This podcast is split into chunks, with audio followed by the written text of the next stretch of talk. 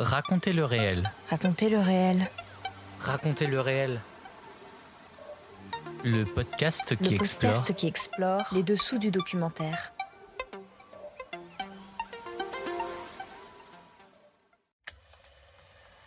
Hors série, le FIPADOC continue.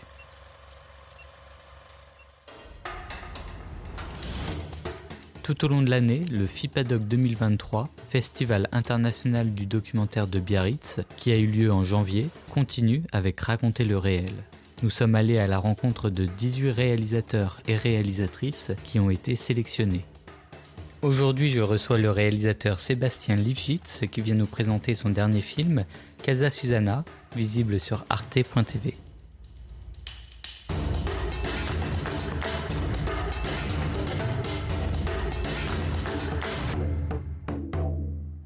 Sébastien Lifshitz. Bonjour. Pour commencer, pouvez-vous nous présenter donc euh, votre nouveau film Casa Susanna Casa Susanna, c'est l'histoire en fait d'une communauté travestie qui a existé dans les années 50-60 aux États-Unis, dans les Catskills. Les Catskills, c'est une région qui est à 250 km au nord de New York, une région assez sauvage, euh, couverte de forêts, d'animaux comme des biches, des ours. euh, c'est une très belle région, euh, mais donc très reculée. Et ce qui est étonnant, c'est qu'on a découvert grâce à des photos euh, au début des années 2000 qui ont été trouvées aux puces, euh, qu'il y avait une communauté de travestis qui se réunissaient là dans une maison paumée au milieu de nulle part. Et lorsque ces photos ont été trouvées, personne ne savait en fait l'histoire qui était derrière ces images. Qui étaient ces gens? Pourquoi ils se retrouvaient là? Tout était improbable en fait. Et finalement, euh, un livre va être publié en 2004 euh, sur la base de ces images, mais avec aucun texte, puisqu'on ne savait strictement rien euh, sur la vie de ces gens. Et, à cause du livre, une enquête se met en place avec le New York Times. Une journaliste en fait décide d'essayer de, savoir en fait quelle est la mystérieuse histoire en fait de ces travestis des Catskills et commence à trouver le début de l'histoire de, Susanna? Alors Susanna, parce que sur une des photos, il y a une pancarte, il y a un écriteau qui est euh, cloué à un tronc d'arbre et il y a écrit dessus Casa Susanna. Et dans le fond, c'est la seule information qu'on a pendant des années. Et hum, suite à cet article, hein, il ne se passe plus rien pendant euh, 10-15 ans. Et en 2015, je prépare moi une exposition de photographie pour les rencontres d'Arles autour d'une collection que j'ai euh, d'images amateurs d'hommes et de femmes travestis à travers euh, toute l'histoire de, la photo, c'est-à-dire en gros à peu près des années 1870, à peu près 1860-1870 jusqu'en 1970. Donc un siècle comme ça qui traverse euh, l'histoire de la représentation de travestis, hommes et femmes. Et, dans le cadre de cette exposition, euh, un ami me parle d'une historienne de la photo qui s'appelle Isabelle Bonnet et qui me dit de la contacter car elle a écrit un mémoire sur la Casa Susanna. Donc je suis très surpris, euh, d'une part qu'une une Française connaît cette histoire et s'y intéresse euh, jusqu'à consacrer un mémoire. Donc je la contacte et là Isabelle me, me raconte en fait que elle est partie sur la base de l'enquête du New York Times et elle a prolongé cette enquête et elle a découvert beaucoup de choses. Et donc elle a, elle a trouvé notamment la maison euh, qui existe toujours. Elle a retrouvé des protagonistes en fait de cette histoire qui sont toujours en vie.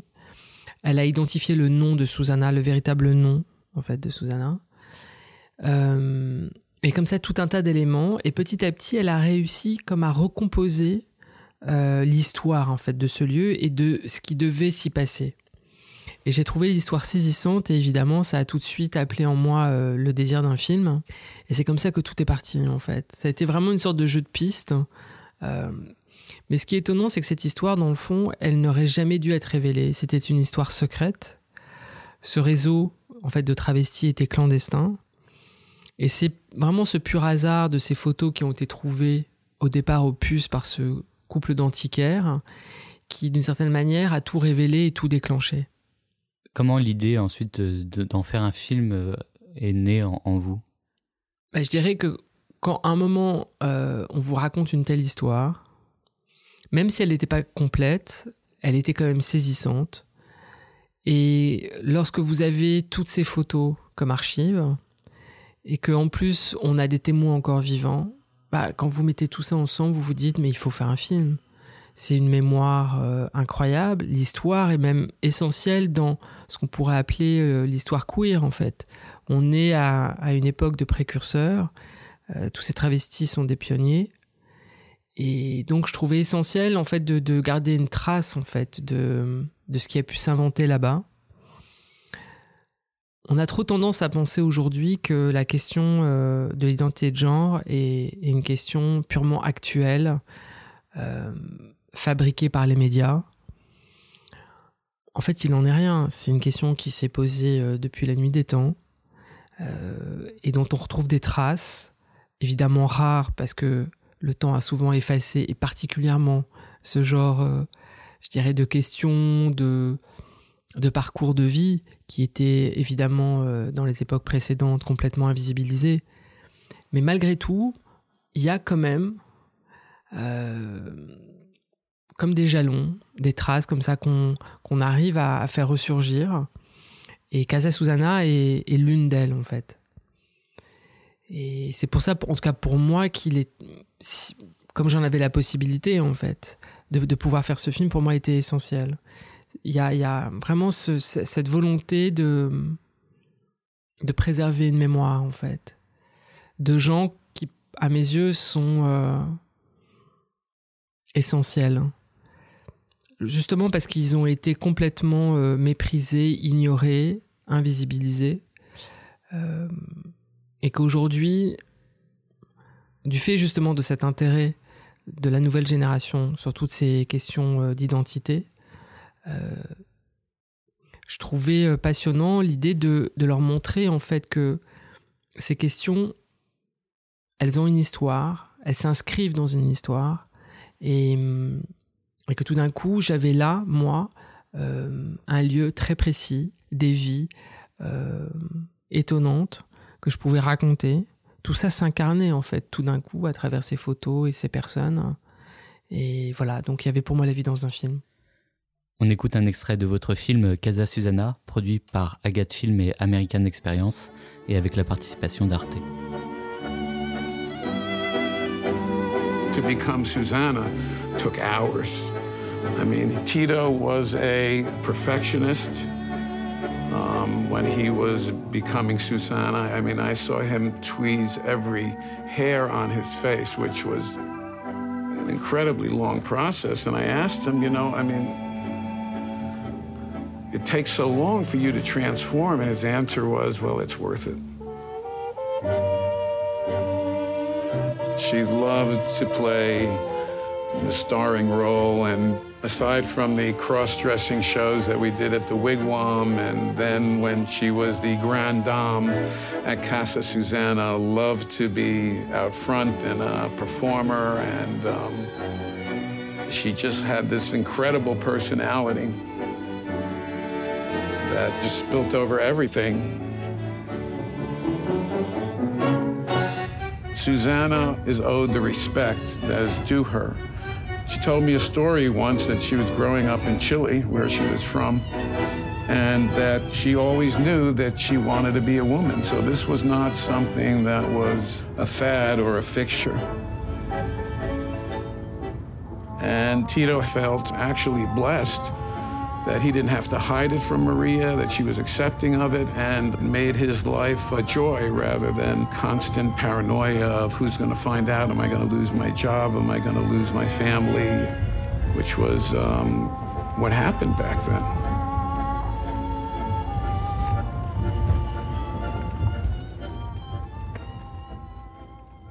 Les personnes qui ont témoigné, mais aussi celles qui malheureusement ne sont plus là aujourd'hui, C'était des personnes extrêmement courageuses euh, pour l'époque, l'époque donc années 50 et 60 aux États-Unis, on le rappelle, euh, parce que les représailles pouvaient être très sévères.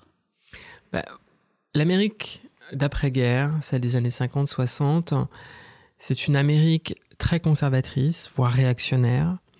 Et c'est surtout une Amérique qui vit dans un contexte de paranoïa à cause de la politique de Hoover et de McCarthy, qui se focalise principalement en fait sur la chasse, comme on a appelé aux sorcières, c'est-à-dire euh, la chasse des communistes. On est en pleine guerre froide et d'une certaine manière tout le monde est suspect. Donc c'est une société qui d'une certaine manière euh, s'espionne les uns les autres. Et non seulement la question évidemment politique euh, est au centre, mais les questions, je dirais, intimes, de mœurs, sont aussi euh, centrales.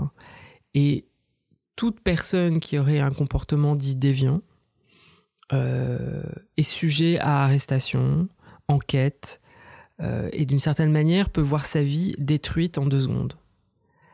Donc les téléphones sont souvent sur écoute, euh, vous avez des lettres de dénonciation, euh, le courrier est, surveillé. Alors, il ne s'agit pas évidemment de toute la population, mais dès qu'il y a des soupçons, dès qu'on veut à un moment, on peut détruire une vie très facilement. Donc, évidemment, dans un tel contexte, ces hommes travestis des années 50, 60 ont beaucoup à perdre si tout d'un coup ils sont découverts dans leur double vie avec euh, un tel désir en fait de, s'accomplir en femme tout en étant des hommes, euh, c'est impensable, inenvisageable, scandaleux. Et, si tout d'un coup ils sont euh, le fait d'un chantage ou dénoncés par quelqu'un, ils perdent en fait tout. La plupart sont mariés, ils ont des, des bons métiers, et la question de la réputation à ce moment-là est, très importante. Donc euh, les risques étaient très grands de partir comme ça en voiture dans les Catskills, de se retrouver dans cette propriété certes privée, mais quand même.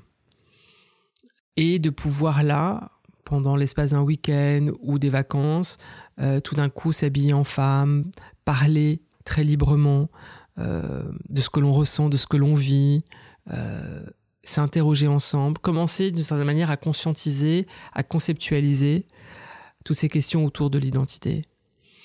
Et hum, c'est pour ça que ce lieu était assez fascinant d'une certaine manière à raconter aussi. C'est presque une sorte de laboratoire. Les personnes qui euh, témoignent dans votre film que vous avez retrouvé euh, ont accepté euh, facilement de, témoigner et vous les avez retrouvés aussi facilement? Alors c'est Isabelle Bonnet qui a retrouvé les quatre témoins qui sont euh, dans, dans le film. Isabelle Bonnet qui est donc l'historienne de la photographie qui a fait cette enquête en fait pour retrouver tout un tas d'éléments en fait de cette histoire. Et quand moi je les ai rencontrés et que je leur ai proposé donc euh, la possibilité de faire un film, ils ont tout de suite dit oui. Ils avaient une sorte d'enthousiasme. En fait, je sentais que j'arrivais à un moment dans leur vie qui était le bon moment. Ils étaient enfin prêts à révéler parce que pour la plupart, c'est la première fois en fait qu'ils parlent de cette histoire, voire même qu'ils se out eux-mêmes. Par exemple, Diana dans le film dit pour la première fois qu'elle est une femme transgenre. Personne autour d'elle ne savait, et elle a 82 ans. Euh, Betsy raconte pour la première fois la double vie de son père, qui est un écrivain assez connu aux États-Unis de science-fiction, et qui est vraiment une figure, je dirais, de l'intellectuel new-yorkais, dont personne ne pouvait soupçonner euh, jusqu'à aujourd'hui, qu'il avait euh, cette, euh, cette double identité, je dirais, à la fois d'être justement cette figure d'écrivain, d'homme comme ça, assez viril, en costume. Quand on voit d'ailleurs les photos, je dirais qu'il est l'homme typique des années 50, 60. Euh, il, est s'est complètement, je dirais, rendu euh, invisible, en fait, insoupçonnable. Et, et en même temps, c'est un homme qui vit au plus profond de lui le désir d'être une femme et s'habille comme tel. Et, et donc, c'était étonnant, en fait, de voir à la fois Diane, Betsy raconter pour la première fois toute leur histoire et, je dirais d'avoir cette générosité de s'exposer autant, de raconter autant de choses intimes. Mais ils en ressentaient le besoin, je pense. Ça enchaîne très bien avec la question suivante où les personnes qui se sont confiées à vous vous ont-elles fait part d'un soulagement peut-être ou d'une satisfaction effectivement, notamment après le film ou après les interviews? Disons qu'il y a eu deux moments. lors du tournage, il y a eu d'abord le moment je dirais, de, de, de, cet entretien qu'on a eu ensemble, hein, qui a été un moment qui les a euh, évidemment perturbés, chamboulés aussi. Ça, ça, ça, remuait beaucoup de choses en fait. Faire remonter comme ça le passé euh, aussi proche de soi, aussi proche du présent, ça vous met dans un certain état. Euh, il y a une sorte de, de catharsis, mais il y a aussi une forme de déstabilisation et hum, ça remue à la fois des choses douloureuses, mais ça libère. Donc c'était, je pense, une sorte de, de, mélange d'émotions. Et puis après, il y a eu tout le temps du montage du film, et où ensuite je leur ai montré euh, le film fini. Et, et, la découverte, en fait, euh, du film a été pour eux quelque chose de... Hum, un, un moment très joyeux et hum, et qui les a rassurés en fait. Parce que c'était pas seulement leur histoire. Tout d'un coup, leur histoire s'intégrait à d'autres. Il y avait cette espèce comme ça de récit global euh, qui est à la fois l'histoire de ce lieu, la Casa Susana, et ses vies qui viennent traverser la leur. Et, ils avaient le sentiment tout d'un coup de faire partie de quelque chose et d'une histoire qui finalement a été essentielle dans leur vie et qui a pu les aider à véritablement s'accomplir. Sans la Casa Susana, Diana aurait jamais pu rencontrer tout un tas de personnes qui l'ont aidée à devenir une femme. Euh, sans la Casa Susana, Betsy n'aurait peut-être jamais compris véritablement qui était son père. Et, je dirais la violence de leur rapport.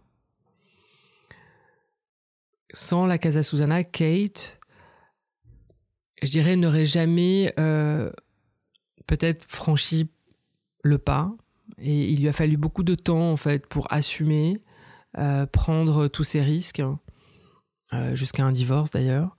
Euh, donc on voit bien que, en fait, ça a été un lieu comme une sorte d'intersection déterminante, en fait, dans leur vie, et qui les a, oui, qui les a véritablement aidés à se construire. C'est un film, euh, donc euh, on le ressent bien euh, en vous écoutant, à la fois intime, mais qui raconte donc une histoire personnelle, vous l'avez aussi bien mentionné. Il est dans la continuité aussi de vos précédents films. Ça, c'est pas à moi de le dire, c'est-à-dire. mais disons, en tout cas, ce qui m'intéresse dans la, dans la Casa Susana, ce sont ces destins singuliers, ces destins d'esprit rebelle qui ne veulent pas en fait se conformer à ce que la société, l'histoire de leur famille leur impose. Ils ont ce courage quand même à un moment de trouver les forces en eux pour s'accomplir. Et, et ça, pour moi, c'est quelque chose d'essentiel. C'est-à-dire de filmer finalement des héros ordinaires qui trouvent le moyen à la fois intellectuelle, euh, physique, euh, l'énergie, euh, de braver toutes leurs peurs, leur entourage, leur monde professionnel pour aller au bout d'eux-mêmes. C'est quelque chose qui est tellement rare. Hein. et voilà, bah, quand vous rencontrez des personnes comme ça extraordinaires, moi j'ai envie de raconter leur vie. Ils sont des exemples, ils sont des modèles et, et d'autant plus parce qu'ils sont justement des gens sans réseau, sans, euh, je veux dire, sans appui politique ou euh, ils sont quand même euh, livrés à eux-mêmes. Donc je trouve ça d'autant plus admirable. Dernière question pour conclure. S'il fallait mettre en avant un élément de votre film pour donner envie aux auditeurs d'aller le voir, que serait cet élément? Moi, je suis curieux, en fait, des personnes en général, des vies. Euh, et, je pense que si d'autres personnes ont envie tout d'un coup de d'aller à la rencontre de mondes, d'époques et d'histoires singulières, bah, Casa Sunana est, est l'une d'elles. Et elle permet tout simplement d'accéder euh, voilà, à des vies euh, étonnantes, à, je dirais presque à un monde secret qu'on a du mal à imaginer dans une telle époque. Et, c'est ça qui, moi, m'a fasciné, en fait. Après, il y a toutes les questions à la fois politiques, sociales et intimes que pose cette histoire. Et, c'est évidemment ça qui m'a d'autant plus, je dirais, euh, poussé à, faire le film, en fait. Parce que c'est une histoire, je dirais, presque totale. Elle croise finalement des, euh, des, questions évidemment personnelles, intimes, mais, euh, mais intime est, profondément politique, en fait. Et, et il met en scène des individus vraiment qui sont en résistance, à la fois en lutte et en résistance. Et ils ont une sorte de courage euh, de braver une société qui cherche à conformer absolument toutes les vies, tous les individus, euh, dans votre manière d'aimer, de désirer, de vous vêtir, de penser. Et vous avez voilà cette, cette espèce d'utopie qui se crée euh, au milieu de nulle part, dans une campagne sauvage, euh, et qui est pour moi la promesse de quelque chose en fait et qui d'ailleurs va faire émerger progressivement la révolte de la fin des années 60 en fait, et qui va libérer la société. Donc, ce qu'il faut comprendre, c'est que finalement, avant qu'il y ait ce grand mouvement générationnel de libération de la société des années 60, de la fin des années 60, vous avez tous ces petits groupes complètement isolés, euh, mais qui se constituent comme ça et qui n'ont pas d'autre moyen d'une certaine manière pour exister et, éprouver un petit peu de liberté, euh, de se retrouver soit dans un bar ou dans un cabaret, et là tout d'un coup dans un lieu comme celui-là, euh, une maison euh, perdue au milieu des bois. et c'est comme un conte en fait pour moi, cette histoire. Et voilà, donc si vous aimez les histoires comme ça insolites, étonnantes, allez voir Casa Susana. Merci Sébastien Lichitz. Merci. On rappelle que Casa Susana est à voir sur Arte le mercredi 14 juin à 20h55 et aussi sur arte.tv.